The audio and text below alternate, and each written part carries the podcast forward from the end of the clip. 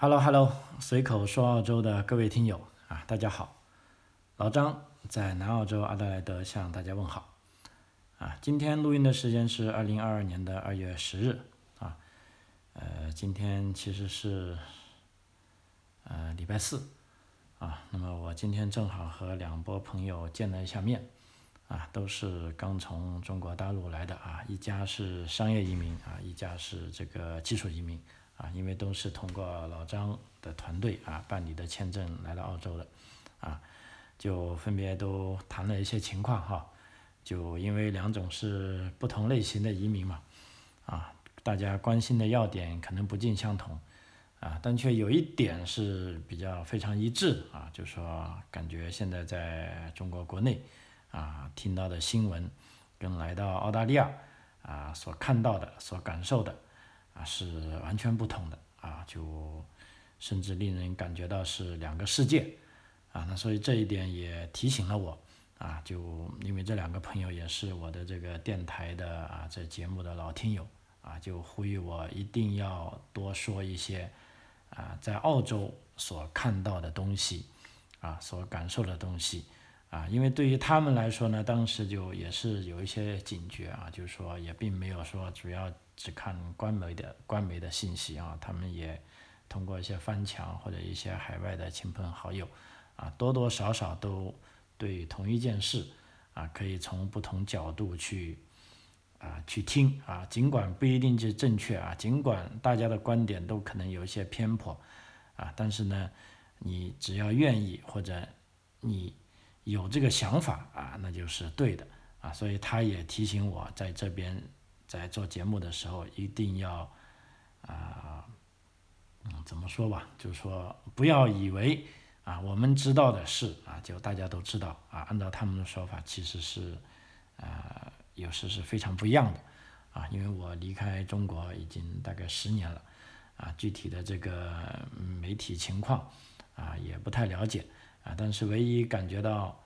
自己的苦闷之处呢，就是说自己的一些啊自媒体节目也莫名其妙的啊遭遇下降啊，还有一些同行的也是说起来也都是咬牙切齿啊，但是又无可奈何啊，所以呢这也提醒我啊，就这一期干脆我就啊再做一下啊关于这个澳大利亚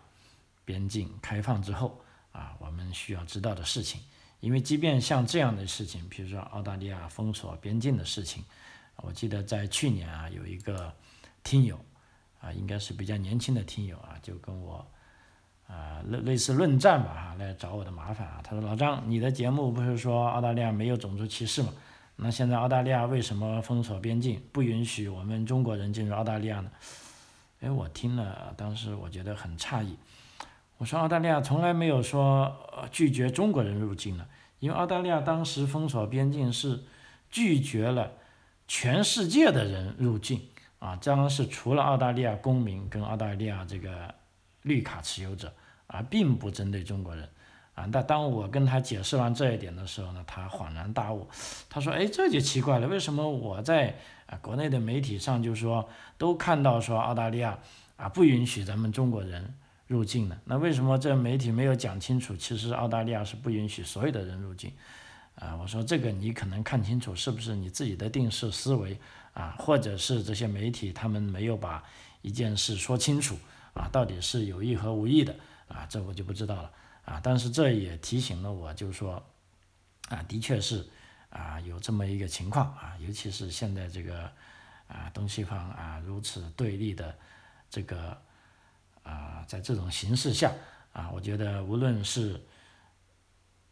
想出国的啊，或者不想出国的啊，都建议啊，你们从各种渠道啊，对，尤其是一些大的事情啊，就说要从啊正反两方面啊去看这个问题啊，甚至去啊听听自己人怎么说的，听听别人怎么说的啊，因为这几年老师说啊，中国的确是强大起来了，但是是不是到是不是已经强大到啊不需要看别人脸色的时候呢？啊，这个其实我自己也觉得，看不看啊别人的脸色，这个是无所谓的啊。关键就是说这件事，你从两个角度去看，有没有啊，就是说对你能够有一些正确认识事物的方式啊。就像之前啊我跟这位啊小青年的对话啊，他经过我的提醒之后一查资料，哦，说果然是我啊，即便是国内有些媒体，也不是说完全没说清楚，也说得很清楚，就是澳大利亚是对全球啊关闭自己的边界，而并不是说啊只对中国人啊关闭边界啊，因为这是个啊非常啊重大的原则性的问题啊。那么还有一个就就是说啊。包括澳大利亚是如何啊封锁边境的，那些边境又如何打开？因为现在我们看到，呃，澳大利亚在十二月份打开边境之后呢，啊，可以说大量的海外学生啊涌入澳大利亚，啊，那么但是在这个过程中呢，我们明显的看到是印度的学生啊远远多过啊来自中国的学生，因为疫情之前呢，其实是中国的学生最多的，那这什么原因呢？那当然是非常复杂了，啊。除了这个学生本身的原因，跟这个呃航啊这个等于说航班的原因，因为来自中国的航班大量的被减少啊，还有一个就是说澳大利亚跟啊中国这个啊尤其是新冠疫情之后这一两年可以说关系啊非常紧张，那么有些学生呢也听了啊中国政府的这个劝告，说啊澳大利亚有危险啊，暂时你们还是别去啊。那究竟澳大利亚有多危险呢？其实我。我自己认为，我倒不见得啊危险啊，反而我觉得目前澳大利亚是非常安全的地方啊，尤其是对成年人来说啊，当然对中小学生啊，那么这些家长的啊担忧啊，我是理解的，所以我也是建议，对于这种尤其是十六岁以下的孩子啊，如果的确啊不能很好的照顾自己或者这个生活自理能力比较差的啊，那么这个时候呢，即便澳洲的疫情啊现在。已经放缓了啊，但是啊，家长啊在观望一下也是啊值得的啊，因为目前这个疫情并没有说它就结束了啊。比如说，即便这一次奥密克戎，澳洲又挺过来了，那下一波又有什么其他呢？啊，我们谁也不知道啊。也许这个事以后是不是就持续着来了呢？啊，这有可能。所以在这这时候啊，对这些低龄的啊中小学的。同学啊，那么这个时候家长就要考虑了啊，因为疫情前呢，大家是通过 homestay 啊来照顾啊，这个是可以的啊，在正常情况下没有病没有传染病啊，但是一旦有传染病啊，就像这次在这两年的疫情过程中啊，啊老张也有很多啊客户啊跟朋友啊，有的甚至是家长带着的啊，在这边读书的学生都觉得种种不便啊，经过再三考虑之后啊，也是回到了中国。啊，觉得等孩子再大点啊再出来啊，那么这也是情有可原的啊。但是这个原因呢，我是希望你们都是啊经过了啊方方面面的考虑啊深思熟虑之后，做出了一个科学的啊或者符合自己家庭的考虑啊，千万就不要呢由于啊偏信的一些误导的信息，或者在信息不完善的情况下。啊，做出决定啊，那个如果这样呢，那真的是会令人非常后悔的了啊。那么今天的节目主要就啊跟大家分享，因为很多朋友在问澳大利亚边境啊即将开放了，那我能不能入境啊？我要达到什么样的条件啊？那么在这里呢，老张在前几期的节目里也有介绍啊，但是觉得就介绍的不全面，因为一个呢是消息刚出来不久。啊，另外一个呢，的确也有很多具体情况啊，需要进一步明确啊。即便是这一期节目我做了之后啊，我觉得也不完全是非常非常确切啊，因为各个州跟领地啊都有自己的考量啊，所以这一期节目就说啊，澳洲边境即将开放啊，你需要知道的啊一些事情，那么这些事情啊也都是一些要点啊，并不代表着全部啊，所以我在这边呢也。啊，郑重的告诉咱们听友们，如果你确定了要入境澳洲，那么你一定要啊，从这个澳洲移民局或者澳洲的啊，在中国的领事馆的官网上，或者听老张的最新的节目介绍，因为情况啊是不断变化的啊，政策也不断的在调整过程中啊，就说一些细节问题还是需要要你要等到出发前啊再查阅最新的消息。那我这里呢是按照。啊，澳大利亚政府官方发布的一些信息啊，跟我作为这个留学跟移民的这种啊啊业内的人士啊，对一些这些政策的一些判断啊，给大家在进入澳洲前啊做准备工作啊，先提供一些参考啊。我估计你听了我这些内容呢，百分之八十到九十啊是去啊等于说已经达到目的了。那最终的百分之十呢，还是需要出发前啊，例如有的时候你还要跟航空公司确认，因为有的时候航空公司现在权力非常大啊，如果你没有达到要求。啊，你甚至连飞机都上不了，那如果上不了飞机，那就啊谈不上入境澳洲了啊。OK，啊，那么言归正传啊，再说这个进入澳洲前啊，你需要知道的目前几个要点之前呢，我们先回忆一下澳大利亚国境呢它是如何逐步啊重新开放的啊。那么众所周知，这一次澳大利亚国境的这个封闭呢，大概已经封闭了两年时间。啊，啊，具体的时间呢是在二零二零年的啊三月二十日啊，莫里森总理啊当时在跟全国内阁开完了会之后，就宣布了对澳大利亚的非公民和非居民进行关闭边境的啊前所未有的这个禁令，而且呢，澳大利亚呢还做了一个所有的西方民主国家中不敢做的事情，就是说不仅是禁止非澳大利亚公民跟非澳大利亚绿卡持有者进入澳大利亚，同时呢还禁止本国公民，也就是说澳大利亚公民跟澳大利亚绿卡持有者啊离开澳洲啊，也就是说这个封锁是双向的，一个是不准外外国人来，另一个也不准本国人出去啊。那么这时候如果你一定是想要进入澳洲，那这时候你要通过专门的豁免程序，就是说，即便啊你有了有效签证，啊你也不能随意进出澳洲，也要通过一个额外的豁免程序，啊，所以这也是在所有西方国家中可以说是对疫情的管控啊最严格的啊一个国家啊。那么这个禁令呢，基本上啊大概持续了。一年多后，一年到七个月，到了去年，也就二零二一年的十月，啊，澳大利亚政府终于开始放松了，啊，一点边境管控。就当时就在十月起，就允许澳大利亚公民和永久居民的直系亲属可以申请豁免，啊，进入澳大利亚，啊，那么这时候呢，也是他们的直系亲属。然后呢，再到了十一月，就终于同意了澳大利亚。公民跟澳大利亚绿卡自由者可以自由的离开澳大利亚，那么这时候离开澳大利亚呢就不需要专门申请了啊。那么直到在二零二一年的十二月十五日，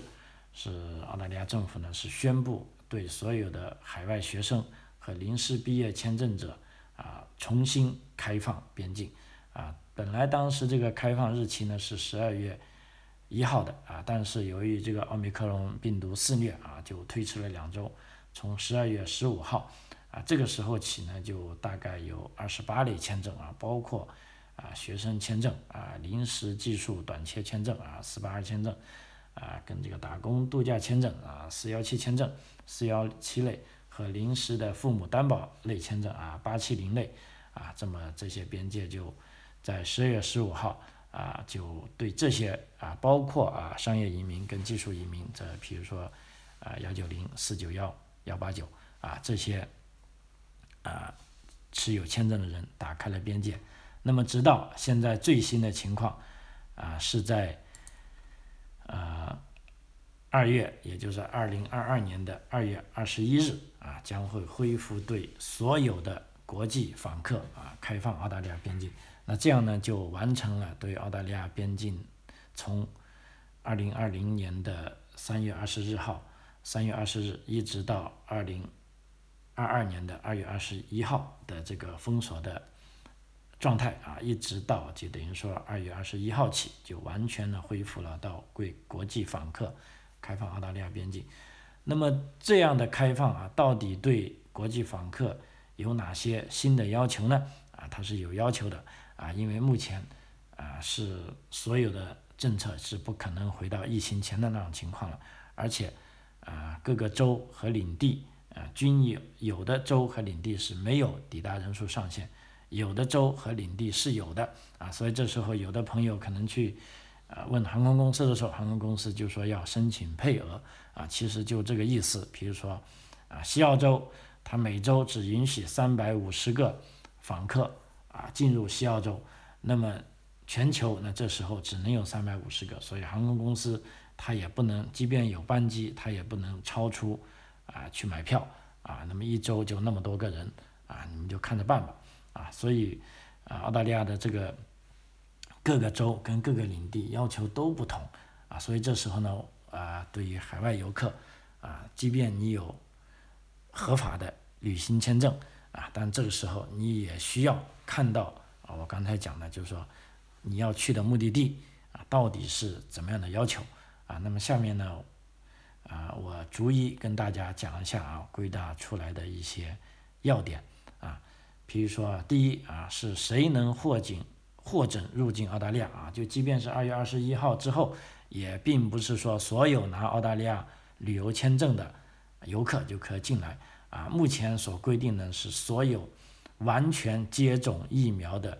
签证持有者啊，包括游客，将被允许从二月二十一日起前往澳大利亚旅行啊。那如果你是未完全接种疫苗的啊，即便你有有效的旅游签证。那这时候呢，你要想进入澳大利亚呢，你要多一道程序，就是说你必须申请豁免资格啊，只有豁免被同意之后啊，才能入境，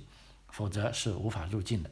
啊。那还有呢，国际访客抵达人数呢，它的上限呢是各个州跟领地啊都有人数限制跟隔离要求啊。譬如说，如果你没有打预防针的啊，即便你的豁免被批准了。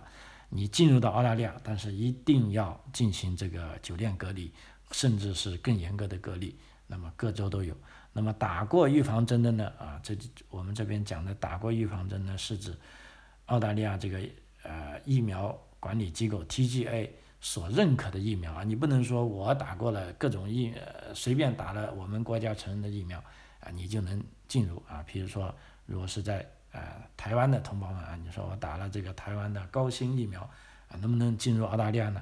啊，不好意思，现在澳大利亚这个 TGA 呢是没有认可。那你即便打了这个疫苗啊，不算数啊。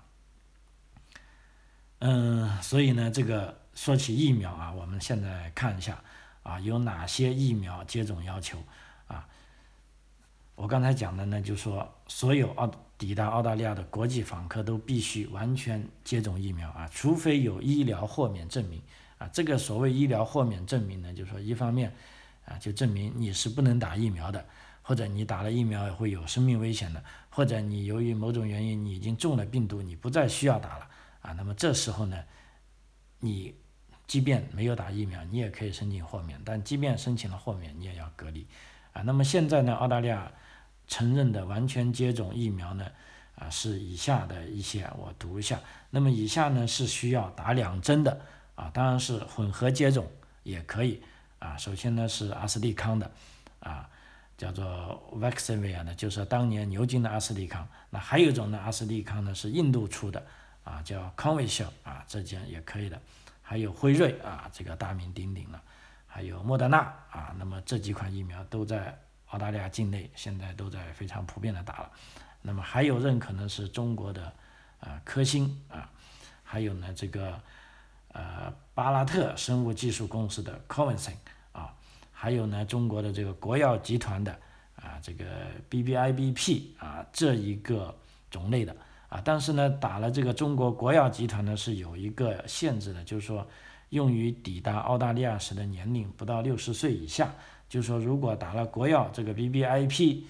呃，这种疫苗的呢，你不能超过六十岁。如果超过六十岁，依然算是无效的。啊，还有就这个俄罗斯的叫伽马拉雅研究所的这个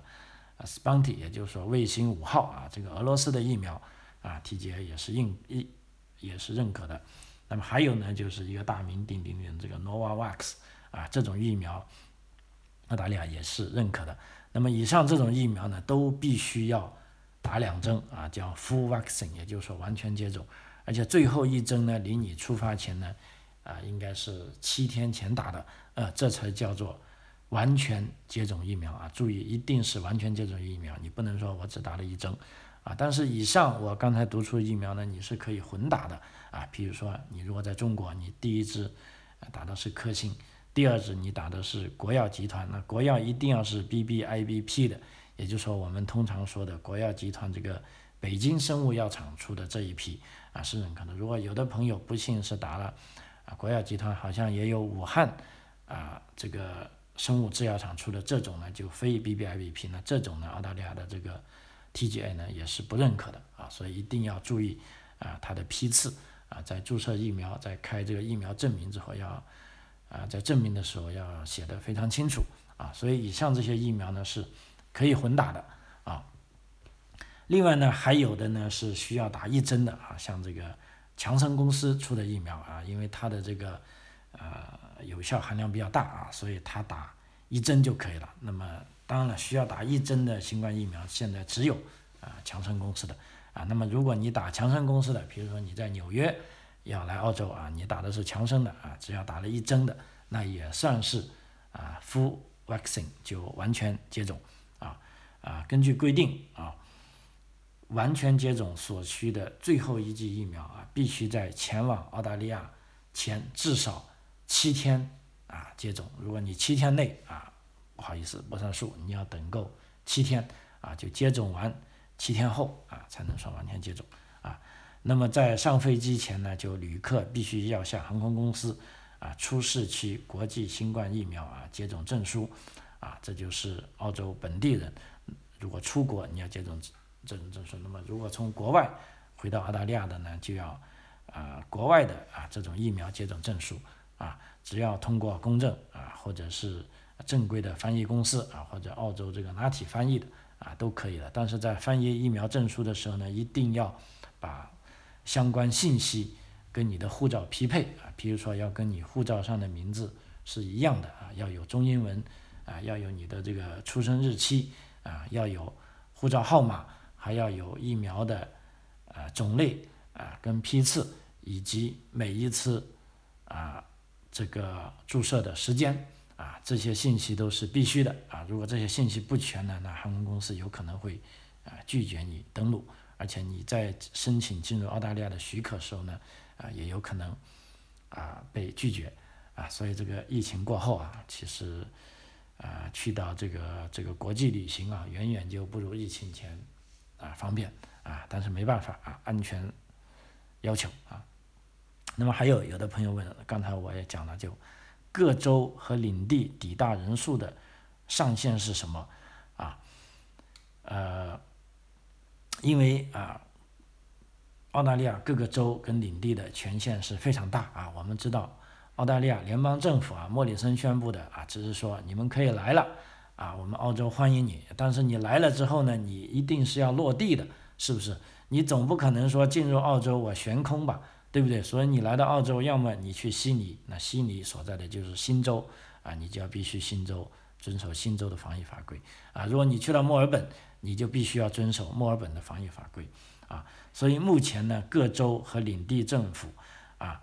啊，在继续现有抵达人数的限制和隔离安排之后呢，并将并随时会做出这个酌情调整，而且这个调整呢是没有必要得到。啊，联邦政府的许可的啊，就各州自己决定就行了啊。所以我刚才一个劲的说，你在出发之前一定要去你所要去的目的地啊所在的州啊做详细的了解啊。譬如说，目前有的州是没有抵达人数上限的啊，譬如说这个新南威尔士州，就像你去悉尼一样啊，只要你注射了疫苗啊是合格的，你就来吧啊，没有任何限制啊，航空公司也很愿意飞到那里。啊，但是有的州就有疫苗限制啊，比如说啊，sorry，有的州呢就有抵达人数的上限啊，譬如说这个西澳洲啊，基本上澳大利亚抗疫最严格的一个州啊，从本月九号开始呢，啊，国际旅客被限制每周最多五百三十人啊，这个时候呢，也就是说，包含啊学生签证啊、打工签证各种各样的。签证，只要你进入西澳洲，那么每周就五百三十人，啊啊，大概每天就，呃不到八十人，所以这个呃限制是非常大的，啊啊，所以你如果要去西澳洲呢，这时候呢，我在这边劝告你一定要搞清楚，包括现在啊有些学生朋友要去想回西澳洲上学的，其实啊难度都挺大的啊，但是我们也现在也看到啊，西澳洲看到目前啊澳大利亚其他东部各州啊这个基本上对奥奥密克戎已经啊有一些应对的办法了啊，这州长也在心动了啊，也许突然哪一天他就爆出好消息了。所以要去西澳洲的朋友也不用太灰心丧气啊啊，你只需要好好的看新闻啊就可以了啊。当然老张啊在这个电台节目里啊，如果有最新的消息啊，也会第一时间跟大家分享啊。然后这有的朋友问，到底要不要打第三针啊？因为这个信息也是比较混乱的啊。之前有消息传出啊，就说澳大利亚。准备对这个叫做完全接种者，应该叫定义是打了第三针的啊，才叫完全接种者啊。那么这时候呢，啊，在记者招待会上，当时这个澳大利亚总理莫里森回答说，不需要打第三针啊，澳大利亚联邦政府完全将完全接种定义为两剂疫苗啊，并不要求国际访客打加强针啊。但是他这句话讲完没有到一天的时间，马上就打脸了。啊，那么当时的这个安德鲁森啊，这个维州的州长就跳出来表示，哎，不行，那是你联邦政府的决定啊，那你你做你的决定，但是你要来我们维州呢，我们是有可能会要求啊，这个入境者啊，就是说国际入境者要接种两种疫苗，呃，两针疫苗和一剂加强针，也就是说 boost 要打第三针才行啊。当然了，现在维州的这个。呃，是放话出来啊，但并没有形成政策啊。当然，因为他一说完这个话呢，这个联邦的财长又反过来怼维州了，说你维州这样做，你可能会啊丧失国际游客进入澳洲给你们带来这个经济恢复的机会啊。但目前我们所知道的是啊，这维州有可能会要求国际旅客啊打第三针啊。啊，但是呢，这个还没最后定啊，所以我就说政策变得很快啊。只不过维州反正现在就跟联邦政府不同啊，所以我们呃在了解澳洲的时候，我在节目里也反复讲过啊，尤其是你入境的时候啊，联邦政府啊，莫里森说了不全算啊，他说了啊，州长也要同意才行。如果州长不同意啊，不好意思，你不用进来啊，还是有限制啊。那么这时候呢，要根据这个叫做。A.T. ATAC 就是澳大利亚免疫技术执行小组，由他们来决定是不是要将完全接种的定义改为三针。如果它改为三针呢，那么其他州和领地也可能会仿效啊。但目前啊，至少到我现在做节目的时候啊，还是两针。那还有的就问，就说有的朋友会问，没有接种的朋友能不能来澳大利亚旅行？啊，那么在二月二十一一日之后呢，澳大利亚边境开放之后呢，事实上，啊，要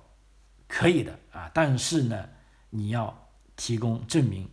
啊，这种证明呢，要说明你是因为有健康原因是不能接种疫苗啊，这是可以的啊。第一，你需要证明啊；第二呢，你还必须要申请到旅行豁免才能来到澳洲啊，这个也非常关键。如果你已经打了针的，你是不需要履行豁免的啊，因为履行豁免呢是极有可能啊被批准，也有可能被拒绝的啊，就要看你这种啊健康的证明到底合不合跟这个澳大利亚的这种新冠疫情的这个限制措施有没有冲突的地方啊，即便这些如果未接种疫苗者啊来到澳大利亚，如果获得了旅行许可，你入境过后。啊，那么这点写的很清楚，凡是没有打疫苗的都要接受这个强制性的啊酒店隔离啊，就说你可能要在酒店待够十四天啊才能出来啊。但这样呢，我也觉得挺人性化的啊，至少就没有说不让你来啊，你还可以来的啊。那么这就是没有接的、没有接种疫苗的。但是另外一个情况就是说，未接种疫苗的儿童可不可以进入澳大利亚啊？现在是这样的，就是说。呃，联邦政府已经规定啊，就是说十二岁以下的儿童是不需要接种疫苗就可以到澳大利亚旅行的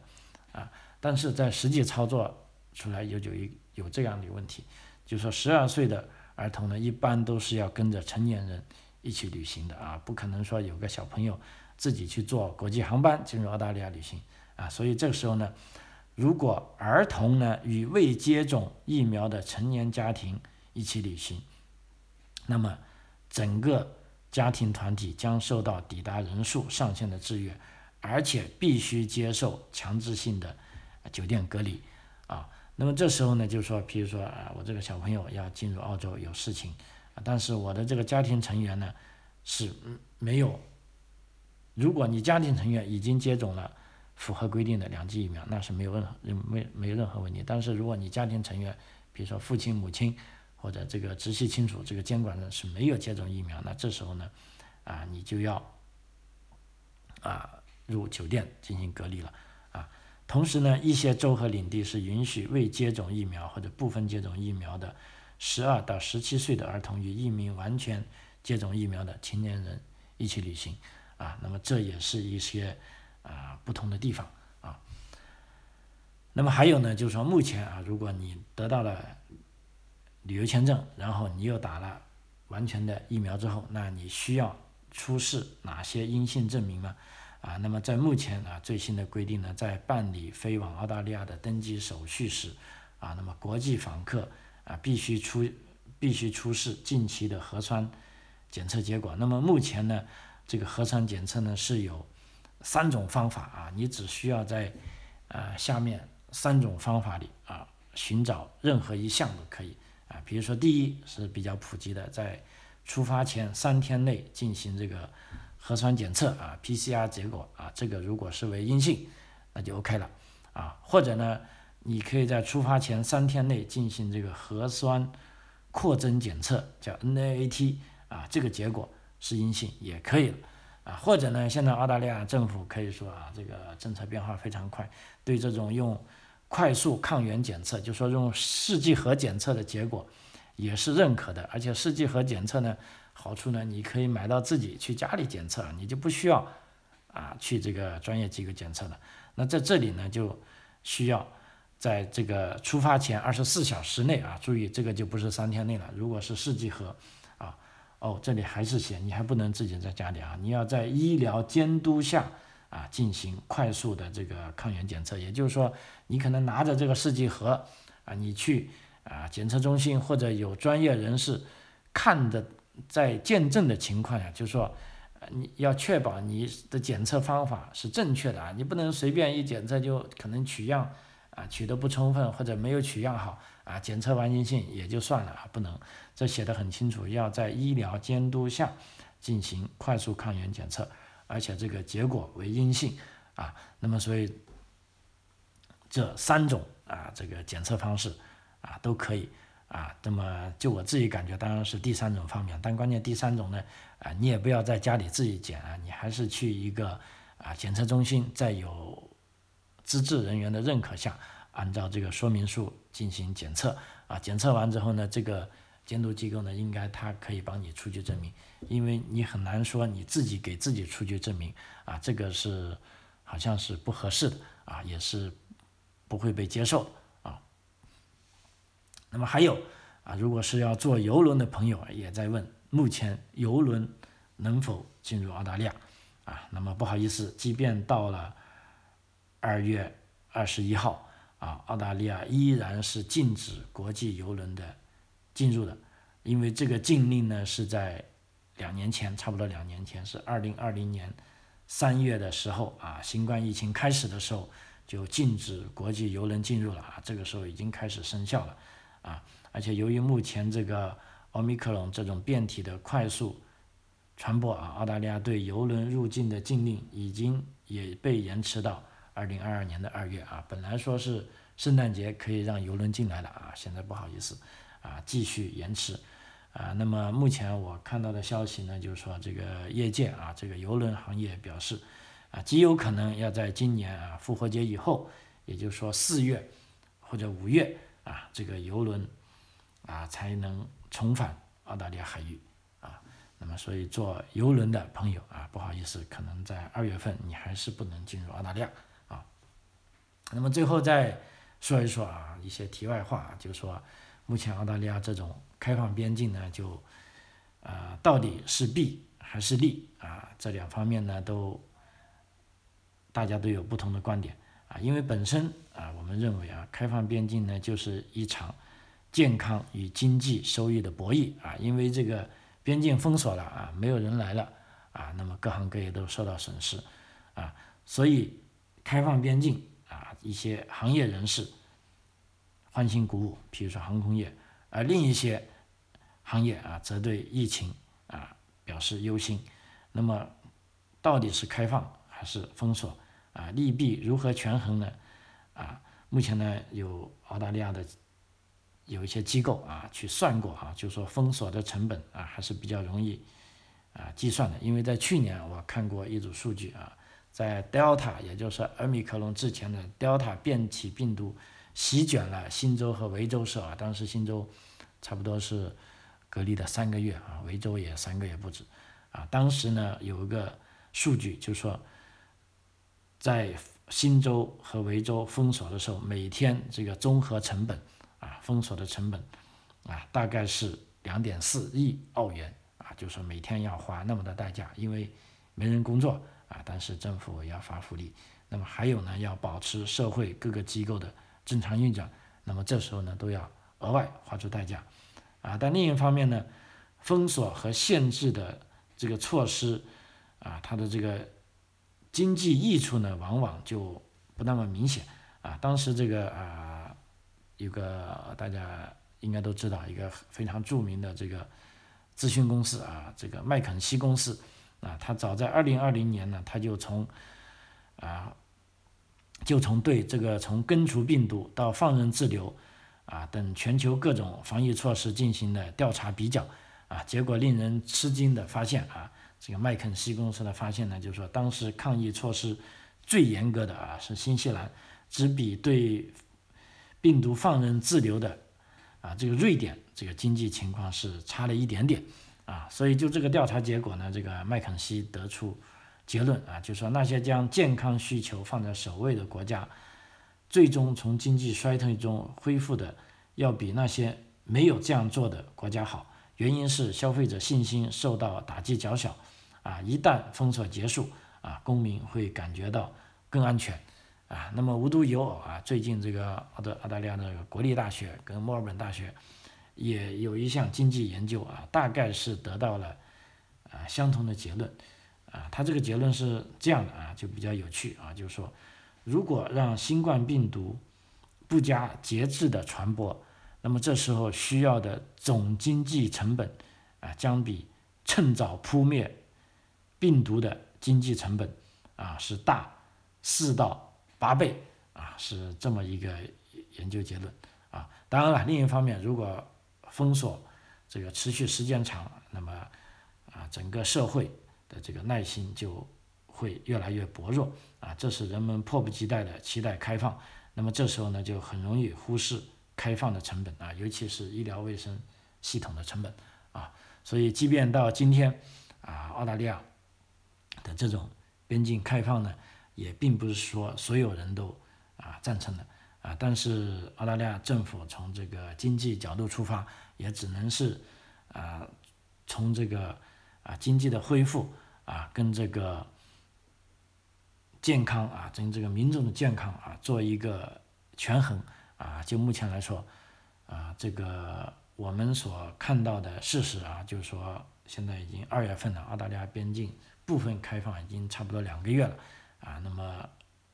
整体啊还没有受到冲击啊，所以下一步呢，这个对旅游者开放之后呢，那会不会受到冲击呢？啊，我们也拭目以待。啊，但无论如何，我们在这里啊，也期待啊，凡是想进入澳洲的啊，进行旅游观光的朋友啊，一方面你还是要啊打好预防针，第二方面啊，注意个人卫生措施啊，就可以说，总而言之，你要做好心理准备啊，在疫情后啊，跟疫情前啊，基本上是两个啊不同的世界啊，尽管还可以自由的活动。啊，但是呢，有很多都要受到这个疫情管控的啊限制啊，包括澳大利亚也是如此啊。OK，啊，随口说澳洲的各位听众啊，非常感谢您的收听啊，今天我们的节目就到这里为止啊，张口澳洲，我们下期再见，谢谢。